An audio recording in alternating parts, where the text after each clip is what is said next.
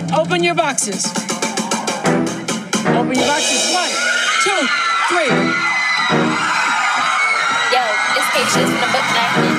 Lightning.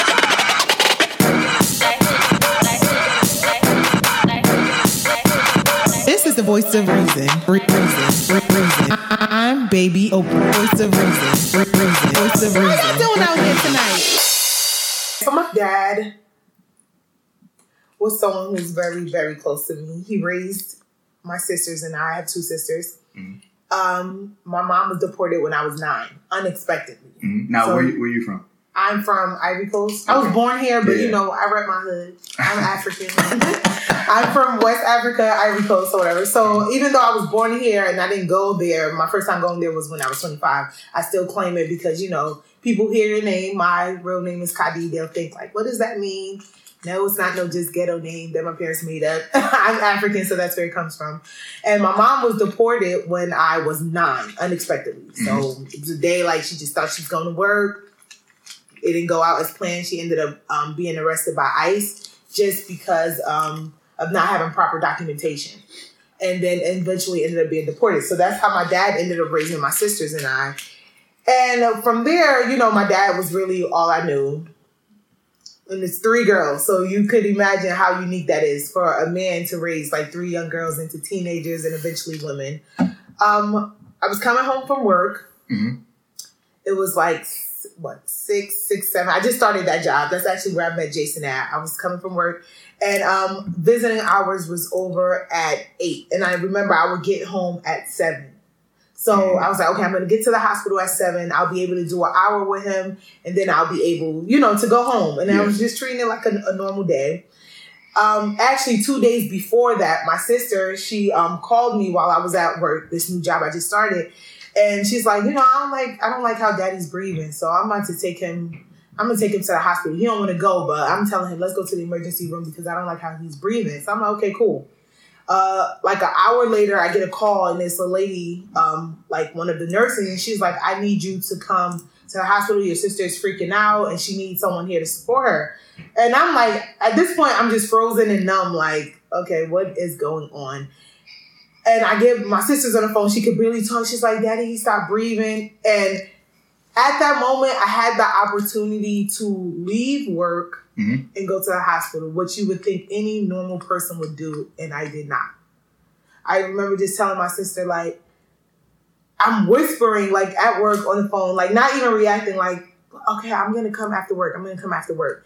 And um, I got to the hospital after work around like 6:30, and my dad is like hooked up to all these tubes, not talking, literally like jerking, and just like not in himself. I guess he was in a coma, and it still didn't register to me. I mm. was still like, okay, this is like where. And my friend was there, and I'm just sitting there. And he's like, we're in this small waiting room. He's there. I wouldn't even look at him. I'm just there, like, okay. And in my mind, I'm thinking, like, okay, this is normal. Like, my dad said I was hospitalized twice, but it turned out to be good. So I'm like, okay, even though right now he's not talking, this is the most extreme I ever seen him. I was like, no, it's gonna be normal. Like, I'm not even gonna let all of this take control of me right now. So a few days later, that's when I went to the hospital because he was in the hospital for two days.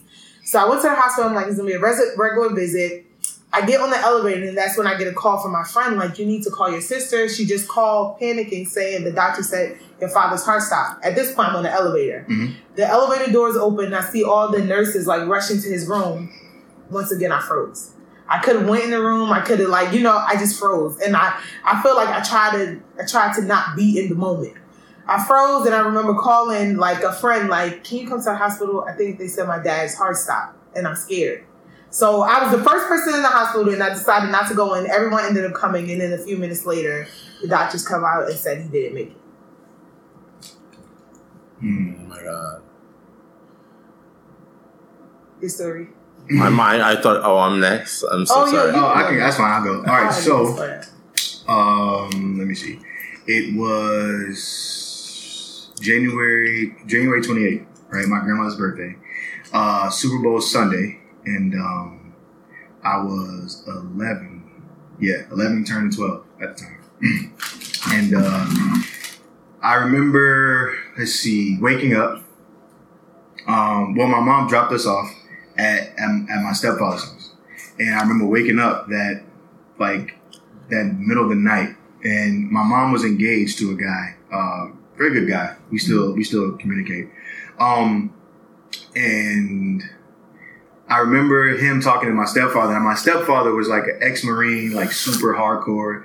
Like when we got in trouble, he used to make us do push-ups and like squats and all that. So, like he was super tough. I ne- never seen him like uh, weak before. Mm. You know what I mean, or like cry or, or anything. So, uh, I just saw them. I woke up and saw them having their exchange, like at the front door, and he just starts sobbing. So I'm like, oh, I don't know. I'm still 11, so I don't know what's going on. I just knew something was wrong. So then um, I fall back asleep. We get it Sunday, so I fall back asleep. We get up. We go to church. Um, so we go to church. Everything's fine, and then we go to like a park after church. So we go home, change, go to a park. We all play, like a bunch of us kids and cousins and stuff. And I just like remember like vividly like feeling like yo something isn't something isn't right. Right. So I'm asking my stepfather like when are we going to watch the Super Bowl because we were supposed to have this big surprise Super Bowl party for my grandmother Mhm. because it was her birthday. So um, I walk in. Well, we finish we finish at the at the um, at the park or whatever. So we drive home, and my grandmother lived in the country, right? So it was a long driveway. So it was cars like parked alongside the field, like, and we just drove up the driveway to the to the front. And I'm in my in my mind, I'm still thinking party. You know what I mean? Because it's a bunch of people like around. So we get out, and then uh, we walk to like we walk in. I remember walking through the car like it's a carport. So we walk through the carport through the the um the kitchen through like the computer room, whatever.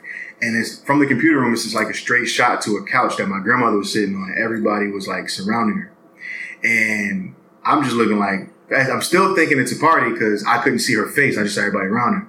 So then everybody turned and looked at me and my two younger brothers.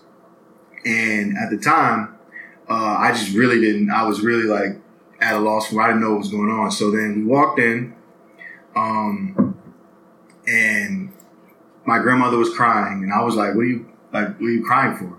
And she she was like, "Your mom got into an accident, and um, she didn't make it."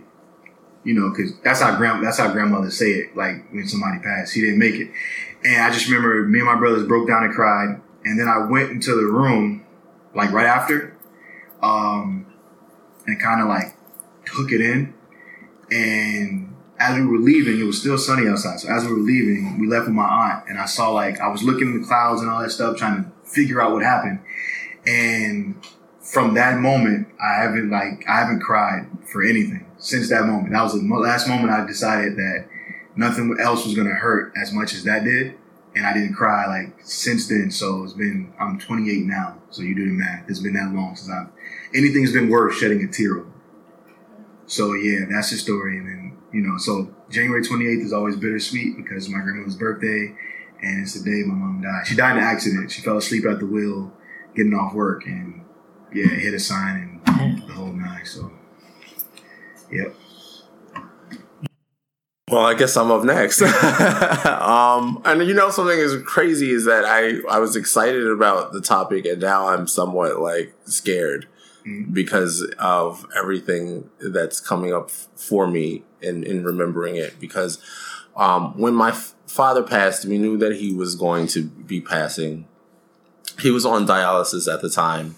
Um, and, uh, I know dialysis is kind of associated I mean, dialysis is associated. I feel like he associated it with, and I because of our upbringing with eating unhealthy and being unhealthy, which I still. I there was a kidney situation that um, I still am not clear about, but um, I, I guess I say this for you, Dad, because I know that he's he, he ate healthy and he was not like killing himself, but um, uh, but then there was um, uh, spots on his lungs, and they could not really uh, test him for uh, test him for cancer in that situation. He has had cancer. He had had cancer before, um, about ten years prior to to that moment. My father, uh, by the way, it was January um, of 2016. um, when he when he passed. Um, and I have to be honest um, and say that I don't remember the exact day because it was a blur for me. Yeah. But um, you know, we knew that he was going to be passing. Um, I was not present um, for. I feel like I wasn't present because I was on drugs at that time, and so when we when when we were called to go into the hospital room, he, you know, he's a veteran and he was in the VA. Uh, we went into the hospital room, obviously knowing that he was um, no longer alive, and we. I broke down and I cried, and everybody was crying and hysterical. Um, I was also going through obviously addiction at the time, and then I also felt like my father wasn't ready to go. So that really fucked with me because he wasn't. I was out of control in my own life, and I felt like I had no control over him dying and making peace with things before he left. Because he was, my father could hold a resentment, and I'm like him. He could hold a grudge, he can hold a resentment, and that, um, that, uh, I just didn't want to see him go that way. But, um, I really dealt with it more um, going in and out of rehabs, which um, i- i- is it's a crazy, crazy thing, I guess, because it's like you don't get that opportunity, you know, to really deal with the. I didn't get it. I didn't get the opportunity to really deal with his death at that time because I was. I could barely take him. I stopped taking him to his dialysis treatments because I was getting high. Um, so it's been a process that I still am in currently dealing with this, dealing with, you know, the passing of my father. But, um, you know, it's, it, it, you know, as long as I stay clean is, is, um, I'm I'm I'm dealing with it and understanding it. Even at talking to my mother, they had personal. My father's old school, so they had personal conversations.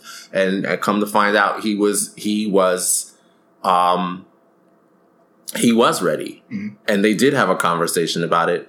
And um, you know, I get to find out those things and deal with those things being clean and sober. So that's my story. I hope that made sense. You guys both said something very interesting, which is why I thought this topic was so important because being still young, quote unquote, death is not something you start to deal with until you lose someone close to you. And um, from my experience, a quote I always say is that your life doesn't begin until you lose someone close until someone life who's someone who's close to you life ends. That's when your life begins. Because it's it puts life in itself into perspective. And i thought it was interesting what ad said i haven't like your emotions stop or you became numb or you stopped crying ever since your mom died. And for me it's when it started.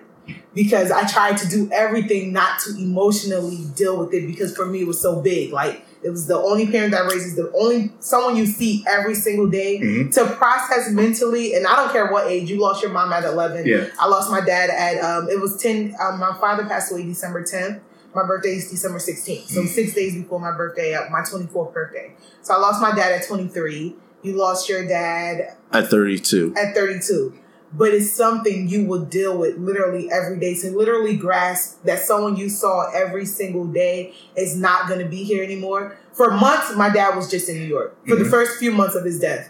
In my mind like we didn't take any of his stuff out the house. We didn't make any transitions. His room was still his room. And i think mentally even though I mean I knew he wasn't in New York, like I'm like, oh, he's just visiting someone in New York. In my mind, I think that's how I was processing it. I wasn't processing it as if I'm never gonna see him ever again. Mhm. But I started getting frustrated with myself. I didn't see my dad's body, even at his funeral. Um, he was buried in Africa, so we got to ch- like um, once that doctor came out and said, "Okay, he's no longer with us. You guys want to come in and see him?" We refused, and I think because we I never dealt with a close death. My dad was Muslim. So, like in the Muslim African culture, women and children really don't come to funerals. So our Mm. funerals aren't really like, Mm. you know, how the traditional American funeral. There aren't wakes. Mhm. There's usually like, especially because my family's from another country. Most people who died, body was sent back home. Yeah. So we would have the religious ceremony, but there will be no body present. And in Africa, even here, most likely women and children aren't allowed to the burial process only because they said, like with Muslim people, they frown upon crying during funerals. They say you're not supposed to cry because it's an insult to God. Mhm. So they think usually women are emotional, children are emotional. Those are two people that don't belong in that type of environment. So I never dealt with a close death. My dad was actually, I guess, what you guys would call an undertaker, but he wasn't. That wasn't his career choice. Being Muslim, you have a special way bodies are washed to make their transition. Mm. So he was the person that people would call, especially in our community, because you know a lot of people were from Africa, and it's like they didn't know anyone close, so they would give him my father's number. Like he knows how to do it, so he watched a lot of bodies, and he would always come home and tell us like scary stories about it. Death was definitely a topic in our household. My father always talked about death. I remember as a kid, he would tell me like, you know, if um, we were talking about, I was afraid of dead bodies or stuff. I have a phobia of dead things, dead animals, dead yeah. So we will, he will always joke about it with me. He was like, I was like, oh my God, if you were to die, I don't know why we were talking about this, but I was very young. I had to be like seven. And I'm like, if you would die, I would cry so much. I think he was telling us how you're not supposed to cry when someone died. And he's like, no, don't cry. Just pray for me. Every time you pray for me, my father loved mangoes. He would say, God will fill my coffin with mangoes. So you got to keep praying, pray for me all the time. So we will have that topic. And then when he was um, diagnosed with congestive heart failure, which is how he passed, he had two hospitalizations and it was like unexpected. Like one day he was just sitting in the living room, couldn't breathe.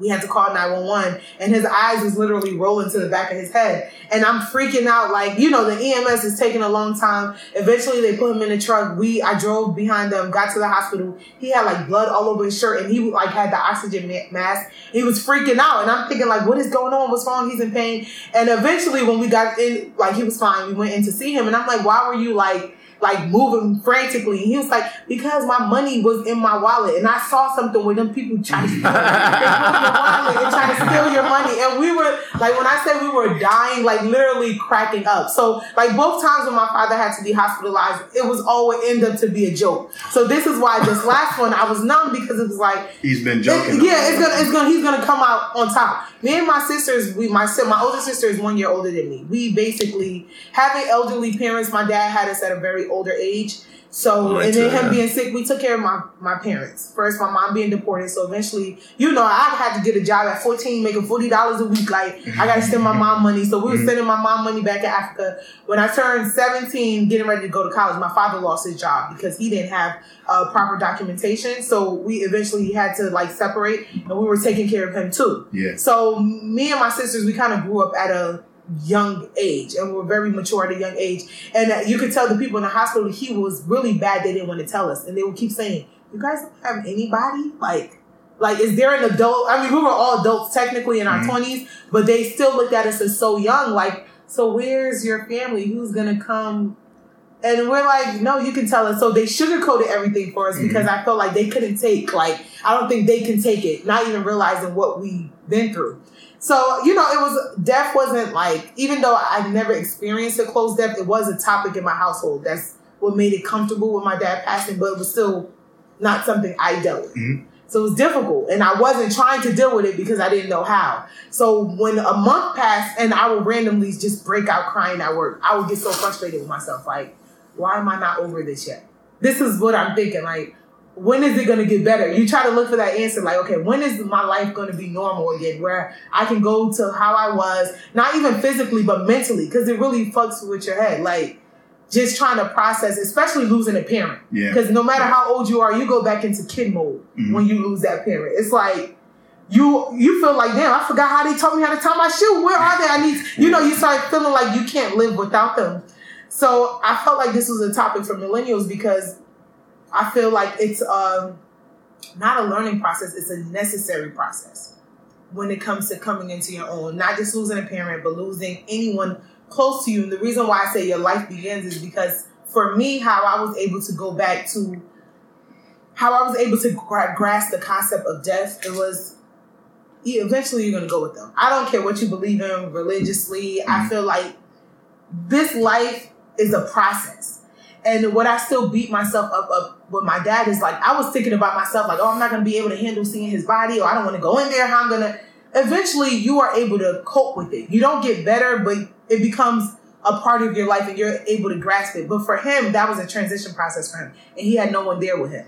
And I beat myself up because it's like we get so caught up onto earth issues and earth insecurities and things that we're going on that's not even permanent. It's temporary. And you don't even realize we all have to eventually make this transition. And just like you have baby showers, you have birthdays, you have weddings, you have all these milestones you go through. I look at death as another milestone. Mhm. And the only fear in it is, yo, what if I don't fulfill my purpose before I'm supposed to go? Whatever that purpose is. And being on earth, I feel like we translate purpose as career goal, which that's not what it is it's literally we're all here with a task that we're supposed to complete. And there's no age. I agree. there's no age bracket for this task. You ever i had a niece actually. This was what i would have considered the closest before my dad but it wasn't even that close to me because i just had met my niece. Like she came from africa but we spent the whole summer together. She ended up passing away. And she was only six i felt like she lived for like 60 years Mhm. she was a whole adult. So her passing, even though it was tragic, it was like, yo, this kid, if you, met, I met her only for a summer. I can imagine her mom and people who knew her for all six years. I only knew her for a few months. And I'm like, yo, this girl was here before. And like, I feel like she served her purpose and she, it was meant for her to go. So there's no age to it. It's just being able to understand that this is life is a process you're supposed to go through and you're supposed to get everything that you're supposed to get out of it and you're also supposed to put in everything god meant for you to put in before you go. And the only fear is being so caught up into the to the basic tedious things of life that you forget it and when my dad passed i recently had just graduated the year before. I was depressed because it's like i graduated first thing when you graduated what is your job mm. I was working in a field that wasn't mm. my, you know, I didn't go to school for it. So that's mm. like the, in our minds for college graduates, that's the ultimate failure. Like, man, I got this degree and I'm working at Foot Locker. Like, how, how does this make sense? So I was going through that depression and it's like I would come home every day and I would not want to talk to anyone. Like, literally come home, no one, please don't talk to me. And I would just stay bottled up in my room about this one little thing. Like, I need a job. Like, just to say I have it. Not even saying like this is going to give me the ultimate life. I'm working in my career goal now and I'm still like, what is my purpose? Yeah. It's not enough for me. You know what Yeah. I'm saying? We go through life chasing and chasing and chasing, chasing things to give our life meaning, not realizing that we're supposed to put meaning to it. Life isn't supposed to give us the meaning. So be, when I lost my dad, for me, it was like an eye opener. Like I was focused on this, not even realizing life was going on without me. And I wasn't present in that moment. That was, you know, God, I felt like God gave me clues. My dad had two, he he was hospitalized twice. And I felt like that was God's way of saying, I'm gonna give you more time. Cause he had congestive heart failure. That's not something that like, you know, he to us it's like he randomly just got Yeah, sick. that's something that builds up. Yeah, That takes and time. then it built up for us. We didn't. Yeah. We my dad was not the type to go to the doctor, and he was healthy as can be in our eyes. But we didn't even realize he was deteriorating right in front of us. Yeah. And when he got sick, he, he had, when he was hospitalized, it was only a few months before he died. So I feel like God was giving me that time, and I wasn't in that moment. I was mm. focused on the wrong things. So this is why I say I feel like this is something millennials in general have to learn how to face and cope with the idea of death. Because once you lose someone close to you, you have to also then think on yourself and reflect. What is it going to be like when I pass? You know, or you just start thinking about death in general. So for you guys, what was like the moment of coming, accepting that someone, this person, whoever it was, your mom or your dad, or just losing someone close to you? How was that process like? I I look at it as this way, like my like whoever you pray to, whatever higher power, right? Uh, the universe has a funny way of working itself out, and a lot of that things that I've gone through and I've went through uh, may not have happened had my mom not passed away. So I look at it as uh, I was raised with my grandma Mhm. right? Everybody knows that's my number one lady. Um, so growing up, I I think I was like 18 when I realized like how much we fed off of each other, how much we needed each other through to get through to through life. Mhm. And she sat me down one day. I think um, after the funeral and the wake, everything was over.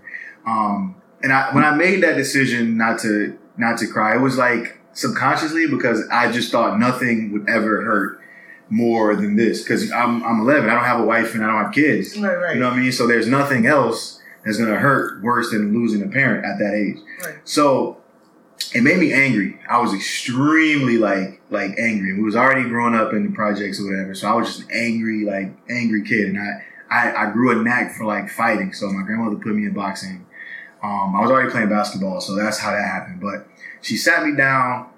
I think I got suspended for like three days for fighting. And I told her why, because the kid was talking about my mom. He didn't even know my mom. You know how kids Yeah. just, just tease. Yo, mama, yeah. Yeah, so I, you know, clocked him upside his head. I got sent home, and she sat me down and was like, "She's gone.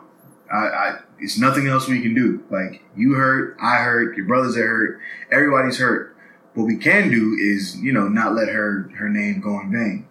So over the course of time, my grandmother, after that, she raised me to be a man since like the age of like 13. So dressing right, grooming right, all these things that I may not have been exposed to. Um, certain people I got to meet, certain things I got to do, you know, had that, you know, thing not, had that not happened, that situation not happened. Right. So I look at it as like everything happens for a reason. Mm. So although yeah, it hurts to have her gone, you know, nobody wants to lose a parent or anybody close to them for that matter. Um, I have to look at okay, how did my life turn out after that, and I can't really complain. Right. So the thing with millennials is we we have this knack of uh, invincibility.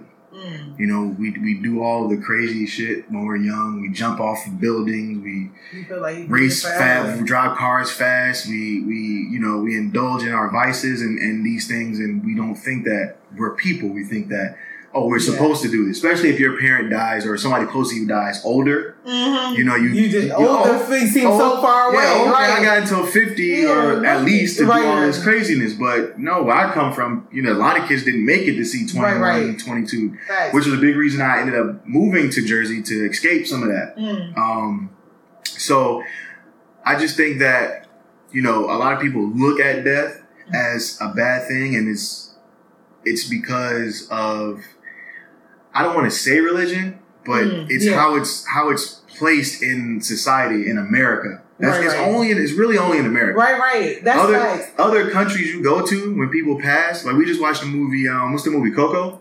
We watched the movie Coco, Mhm. right? It's about a Mexican kid. Um, what is it called? Their Passover, or when he crosses over.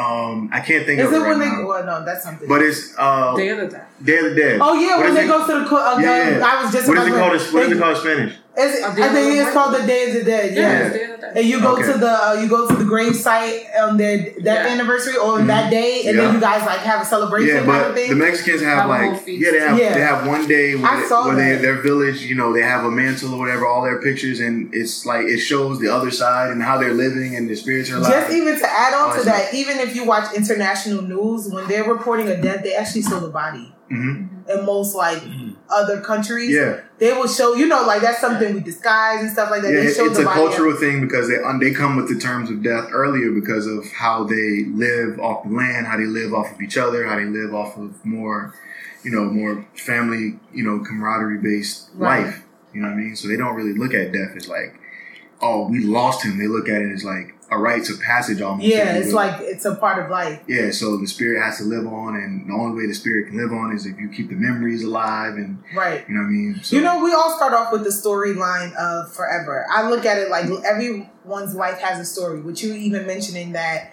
you know, even the, it's some when you say it's just something that happens, I feel Mm. like we're all given a story. We don't realize our story until we're kind of in the middle of it. Yeah. So something like losing your mom, the same way I felt about my dad, it's sad. But to an outsider looking in, it's like tragic. Like, how do you Yeah, move on? yeah, But to me, it's exactly. like I'm sad because I miss him, but it also felt like it was something that was supposed to happen. I didn't see my mom for 14 years. Mhm. Right after my dad passed away, literally months later, mind you, we did a reapplication. Me and my sisters are citizens, so you have to reapply to get, you know, if you want your parents to come over. So we did that application process, and usually it's something that you would know on the spot, like Mhm. if you're approved or you're not approved. My dad was alive when we did this application for her. And we they was like, you know, we'll call you back. So we like been waiting for years. Like at this point, they gonna play this. She not gonna get approved. Like and through my whole life, I was just had a fear of my mom passing away because I Mhm. 'Cause you didn't get a chance to see her. Yeah. So I wasn't even thinking about my dad. Like I'm like, you know, oh my God, I'm never gonna see my mom again. And eventually, when my dad passed away, literally, me and my sisters took all our money and put it together. Like, let's just go to Africa. Like we already lost our dad. Mhm. We don't know how long. It became real to us. Like we, Yeah. we could lose our mom. let's make it So we took all our money, went to Africa, spent literally like a week with her, thousands of dollars just to go spend a week Mhm. with her. And as soon as we came back, your mom got approved. And now that my mom's here, I literally could never have pictured. As a kid, when my mom got deported, it was like, oh my God, my family would never be together again. Mhm. And that was a tragedy I had to deal with. And now that my mom is here, it's like I could have never imagined my mom and dad in the same household. It was like my dad had to raise us, like from a male's perspective. From, you know, as a kid to adolescence. For me to be who I am today, I had to be raised by a man. It's a unique type of situation. And now that I'm a mom and I'm a woman now, I'm dating, I'm older, I needed my mom for specifically this process. Yeah, that Yeah. that's Not that's- my dad, yeah. Exactly. That's how I saw it. So my mom grew up, right? My mom, my mom was a hustler. She wasn't perfect, Mhm. right? We had to do, what we had to do, and that's it's where I get my entrepreneurial spirit from. I tell you Right, all the I get it time, from the my streets mom. be knowing how to run a Yeah, business. yeah. So, um, but what I've come to realize is that the polish, my, my mom made made the diamond. She made the rock. She she got it out the coal, but my grandmother polished it. Mm. And as a man, it takes you. It takes a long to you know. It takes a long time to get a man to to get in his groove, to polish him off, to know how to move in certain situations. And I met my father when I was 14. That might not have happened had I, my mom not you know, passed, because I, I may not have gotten the urge to meet my father because I wouldn't have gave a fuck had I met him or not. Right, right. But when she died, I was like, all right, I lost one parent. I need to know what happened to the other. Right, you know what I mean? So then I we got on the search. Now I know my father. Now I have like 85 nieces and nephews and six other siblings. And, you know, I have my little sister who's just ha- has me wrapped around her finger. And Mhm. it's, you know, it's different things. I, I may not have got the courage to do this kind of stuff because at the end of the day, I always boil it down to this, right? Um, I've, I've been like uh, damn near homeless, um, you know, broke, all that stuff. And I always think like, well, well, shit, I lost my mom. Doesn't get no worse. That's Right, right. that's that's if it can't get any worse than that. Mhm. I, until you know I have kids and all that stuff. Nothing else holds dear to me like like that. Right. So when I have that logic, it's like, all right, well, get up, dust yourself off, tie your shoes, you know, make it happen. So I mean, these things all happen to transpire us to become, you know, greater than what we can see at the moment. Right. You know what I mean? Through the hurt. So you get through the hurt.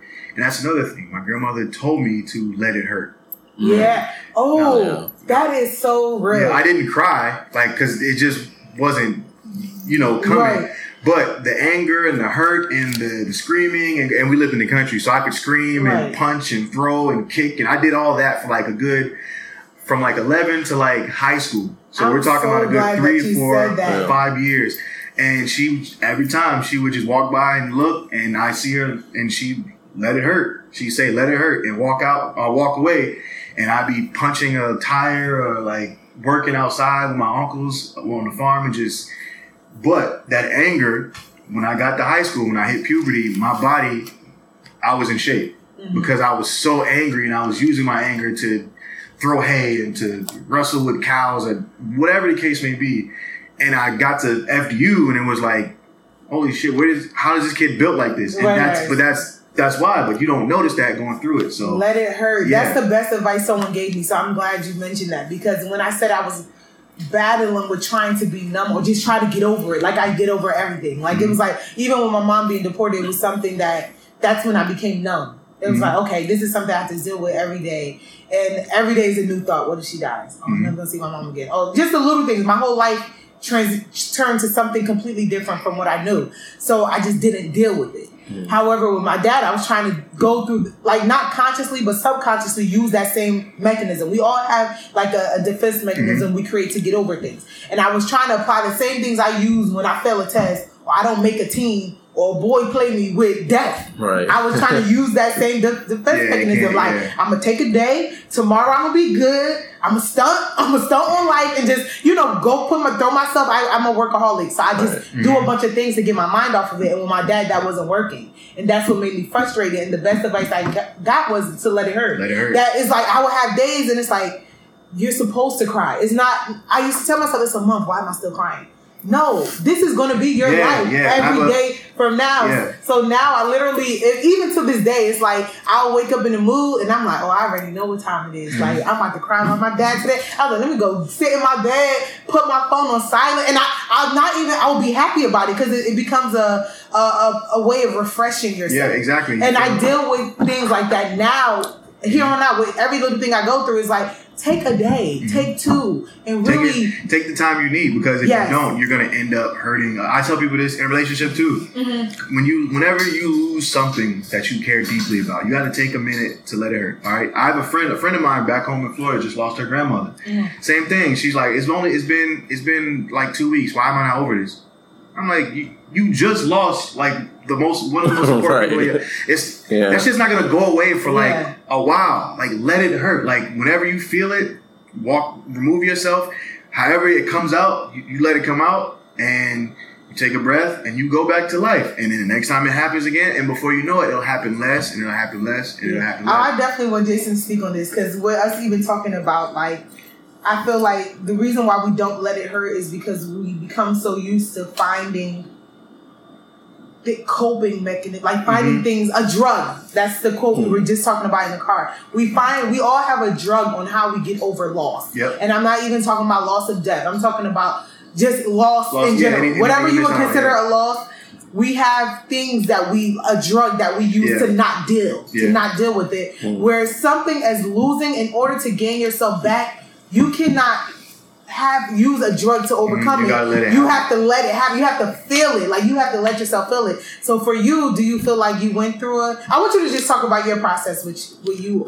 My you father. you- yeah, My- I mean, it's still a process now for all of us, but Right, right, right. now. Um, I I honestly don't think that uh, when it comes to my addiction, um, I don't think that I used because of my father. I was already using. I was already in active addiction. Even when it came to the guy I was dating before the drugs, I was addicted to him. Um, and he was my drug. So, I mean, it was already, it was already in full blown mode. Um, I think that it definitely, I ended up, you know, well, I'm already high, so it's like I can't really experience. I don't know if I would have done that if I had not been at this point in time. If I was losing my father, I would like to say I would not have picked up uh, a substance because I'm already in the routine of not picking up a substance through anything. Um, but uh, it definitely, definitely, I have to say that the way that I have already, the way that I have, I think I was thinking by the time that my father was passing was also that this is this is this is our life. You know what i mean? And you know my father came in this world for a reason and and and um i came in this world for a reason. And i don't know i just saw it as this very deep special thing. You know what i mean? And i had never i like feeling pain it, to be honest with you i don't know why. I've been that way since i was a little kid. I don't like feeling pain in front of people but i like feeling it pain Internally. internal. I like to feel it yeah and i like to feel it by myself. Mm-hmm. I like to put on sad music Yes. and cry That is so me. i like i do Did you used to look at yourself in the mirror as a kid too when you were crying? Oh, that's the only weirdo thing I was. no i've always had Okay, a problem Mary. looking You were like just got random. Like, why am I crying? Why does this feel so good? I've always had a Nah, problem crying, looking in the mirror. helps, like- You get so much bottled I had a in. thing- Oh my god. I had a thing where it would rain, and it's Florida, so when it rains, it's still like 85 degrees. Right. So I would go and sit in the rain. That was my way of crying. That was my way of my body crying because I, I wasn't like people say, "Oh, you don't cry." It's like it's You okay to never cry. cried since your mom passed. No, yeah. like not even by like you broke. it- You like you literally just what? What did you break your? Oh no, ACL these injuries. No, I have a high pain tolerance. I've been shot. And, You're not human. yeah. I'm, I'm convinced you're I like get, a robot. I get, I get that a lot, but but it's not that I just don't cry to be tough. It's just like the way my mind works, and I take I've taken it. Being in the country, I have a lot of time to think, and so I, I'm like 15 years old trying to figure out how my mind works and how I process things. So now I look weird as fuck because when I do my processing to everybody else, I look one like I'm like I got the the, the bitch face, or two I, I like I have an attitude. I don't. I'm just like processing. Processing yeah. So it wasn't like I I made a like a conscious decision not to cry. It's like subconsciously it was like nothing else is gonna hurt worse than this. So when something else does happen, I don't even it doesn't even register to like let it get to to crying. Mm. Now I'll tear up like when I watch This Is Us. Oh, You know I need to watch Right, that show. Right? Everybody's talking about that. I, I've teared up One of to those like, shows. to like sit. I've tried. I've actually tried to cry. and it didn't work. It didn't work, and it's just like I can hear something saying, "Nah, for what?" You know what I mean? That kind of thing. So, but my way is rain. Whenever it rains, I to this day. Well, I not not here because when it rains, it's like thirty degrees. real. And I'm like, yeah, I can't avoid it, man. With a whole It's not like tree. Florida. But I, will- but I will open the door. I will open the window. I will sit. I sit on the porch out when I'm home in Florida. Like I'll sit on the porch and just let the rain happen because that's my way. Especially if I'm hurting at the same time, it's my way of, you know, a cleanse, if you will. I wish I could do that. Even when I like, and I don't like to cry. Yeah, I don't like it. I try not even like to cry, but what it represents, I don't like how you like to feel pain. I don't like At times. At yeah. times. I like At to. times. I like. I like when the pain comes because I know something good is going to come out. Right. Oh, That's that's what so I bad. believe, yeah. You know what I tell people? That's when I was talking about story.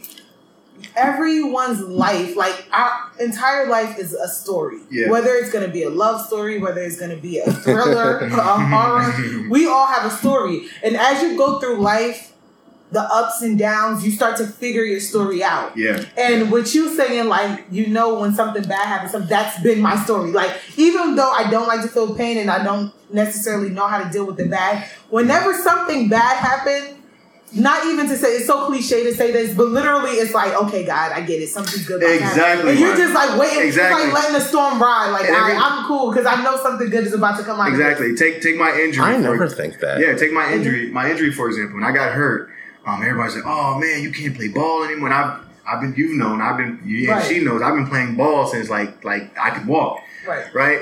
But it got to a point, and, and my uncle and my aunt, and my grandma would always tell me, whenever you find something more passionate, this shit is not gonna matter. Like basketball's not gonna matter. Right. I used to be like, I'm 16, like yeah, whatever. I'm about to go dunk. Ball is life, Yeah. literally. But when I got hurt, um, he was like, all right, we'll get the surgery. We'll do what we got to do. And I'll work on the media stuff. You know, I mean? that's that was the first thing I thought. Like, the first thing I asked the doctor, will I be able to sit and work on things? So yeah, you'll be fine. That was cool. I didn't care about basketball. I mean, I cared about coaching, obviously, but I didn't care about anything else as far as being active because I had this. So it was like, all right, this hurts. It, it was painful, but now my mind has to work that much more to do this. God has a way of saying, "Shut up and sit down." Yeah, like and shut up, sit down, and listen. And, yeah. and loss is one of those things because for me, it was that too. Yeah. It was like me losing my dad. I was able to put all those things that I wouldn't shut up, not shut up about, but all those things I was neglecting Mm-hmm. while trying to stay busy on the wrong thing. And I feel like when it comes to loss, it's an eye opener process for yourself. I tell people all the time it's one thing with dealing with the death of a person. The the death in itself, like you know, losing someone and then making that transition, you have to one. That's part one of dealing with that process and being there for that person. Mm-hmm. You know, we can't grasp as humans. We have a hard time grasping what's not there, and that's where religion comes in. I feel like people stick to religion because it's something they can hold.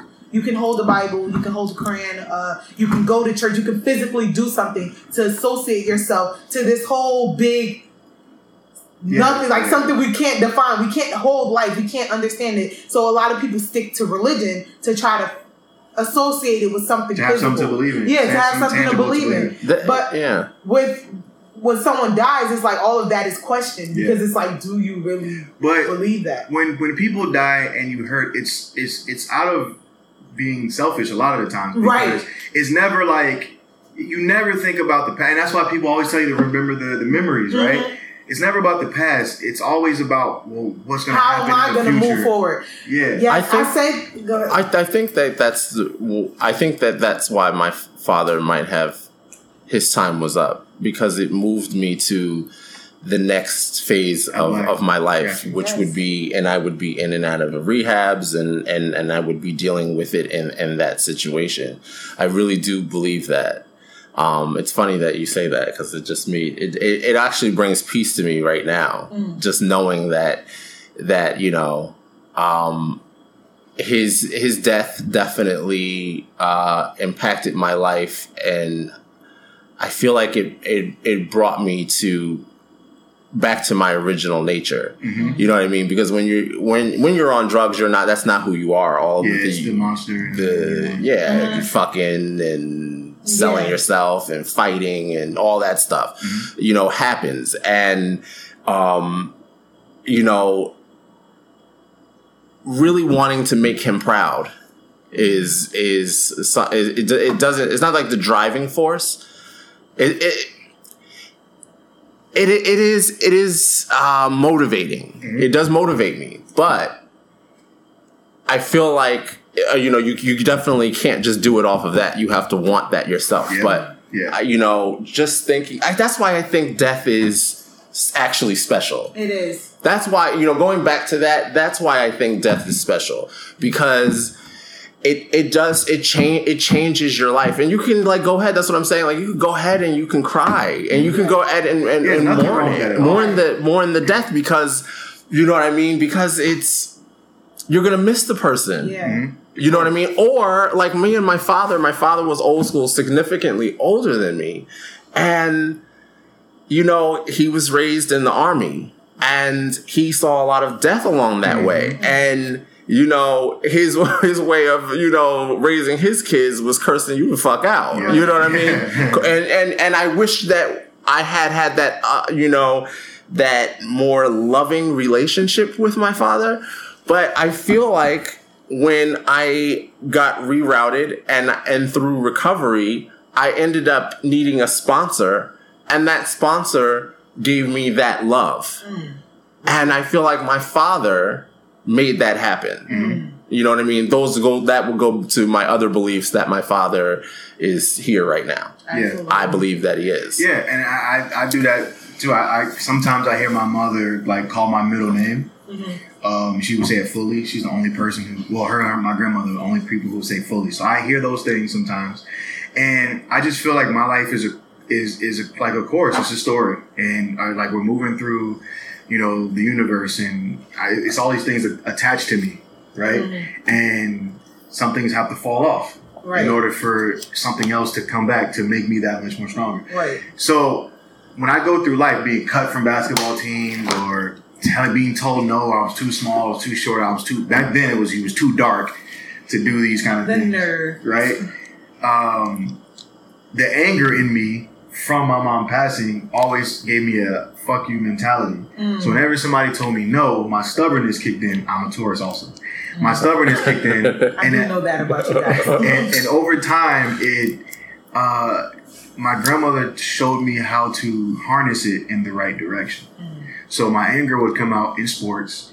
It would come out. It wouldn't come out against PI people. I'm always empathetic. I always have respect for everybody, the janitor and the CEO. You know what I mm-hmm. mean? So, but in competition, that it'll come out. You know what I mean? So this, I look at this competition. So when you know people are working with me and they're like, "Well, I'll do that later." No, we, we do this shit right now. We gotta get this right now. We gotta make this happen right now because we only got one life right. right? And part of the reason I like doing this shit so much is because uh, no matter what, you know what I mean, I could, God forbid, walk out this garage and, and die, right?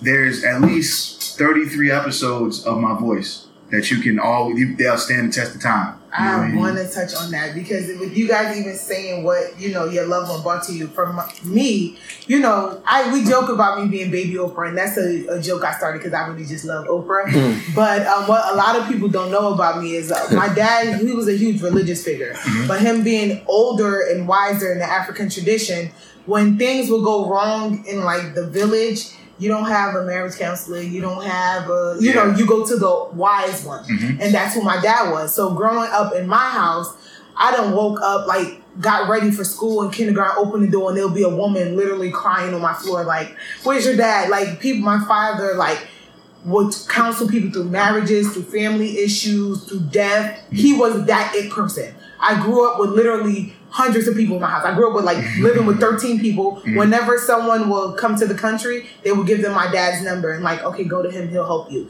And a month before my dad passed, I remember this girl knocked on the door. Now I'm used to my dad being this person. That was just my life. Like Yeah. and I used to like it. I didn't grasp it, but when I would go places, they'd be like, "Oh, that's such and Yeah, such daughter," and I would just, like, you know, I used to be hype about that. But um, even with my dad, he will record himself.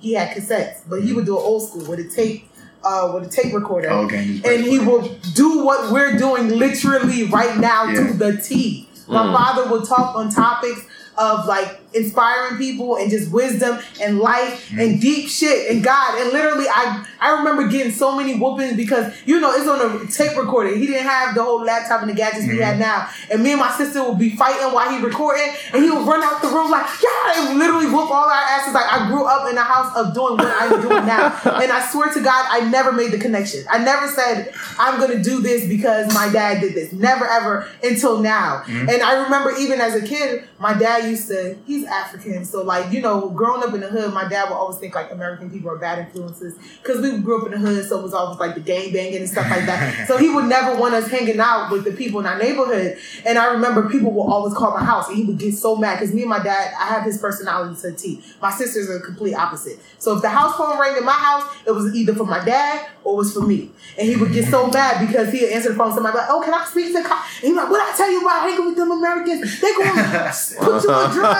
Gonna do all these things to you." And I remember telling my dad, "Like, do you know how people always come to you for advice and need you? People That's what thing. people do People to me." And he thing. understood it. It wasn't even like, "Okay, but she's trying to get over on me. You're on punishment." He would literally get it. I remember Mm-hmm. convincing him to give me a cell phone um, because I was like, "Okay, Dad, me and you need a cell phone, like." It's cell phone season, and you know people always calling us because they need advice and they need to talk to you. So Yeah. come on, bring your social security card. That time you needed credit. That's why I needed my dad. I'm- It was it was the truth. though. He did it. so like I remember like a month before my dad died, a girl knocked on the door and he opened the door and he didn't know she was like my age. He's like, oh, one of your friends at the door, and I looked like I don't know her. And she walked in and she was like, no, somebody gave me your name. I'm here to speak to you. Um, my she just had a baby with a guy that she thought wanted her, and he ended up not wanting her, so he left her.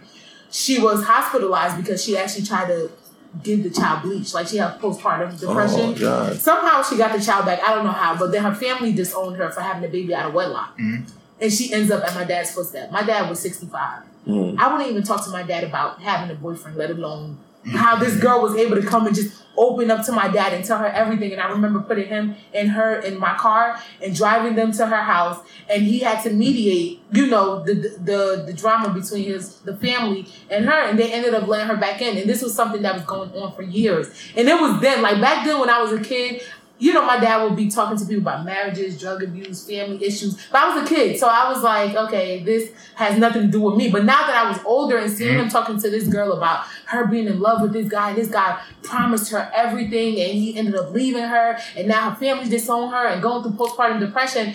And I'm like, yo, that's when it processed to me who my dad was. And mm-hmm. with me even doing this now and being able to relate it to what my dad did, I feel like losing someone, you don't even realize the impact they have on your life until they're gone. And sometimes God needs you to understand that Right. for you to go through that next phase. Absolutely. That's why everyone don't make it with you. When did you get pregnant? Wow. I, I- Say no, no, no. I got uh, last year when I was 25. all right, so you just said right, you would Mm-hmm. never come to your father because as long as I've known you, it's always been I ain't got time for these niggas. Yes, everyone says. I ain't got time for these. niggas. Yeah, I remember that So too. imagine, imagine my shock when I see you. Everyone, you're not alone. But My uncle just said your that to me father, too. thing happens with your father, and then you end up having a child. Yes. So these things happen. I told my boyfriend that. oh, And he actually, my boyfriend told me that because I always talk to him about my dad. And he was like, yo, it's, my mom is, My mom that's why I needed my mom for this process of my life because when my mom came in the picture, when my dad, we had no boyfriend. I was 22. What boyfriend? Like I remember my dad found the condom in my pocket, but I didn't. It was I wasn't even having sex.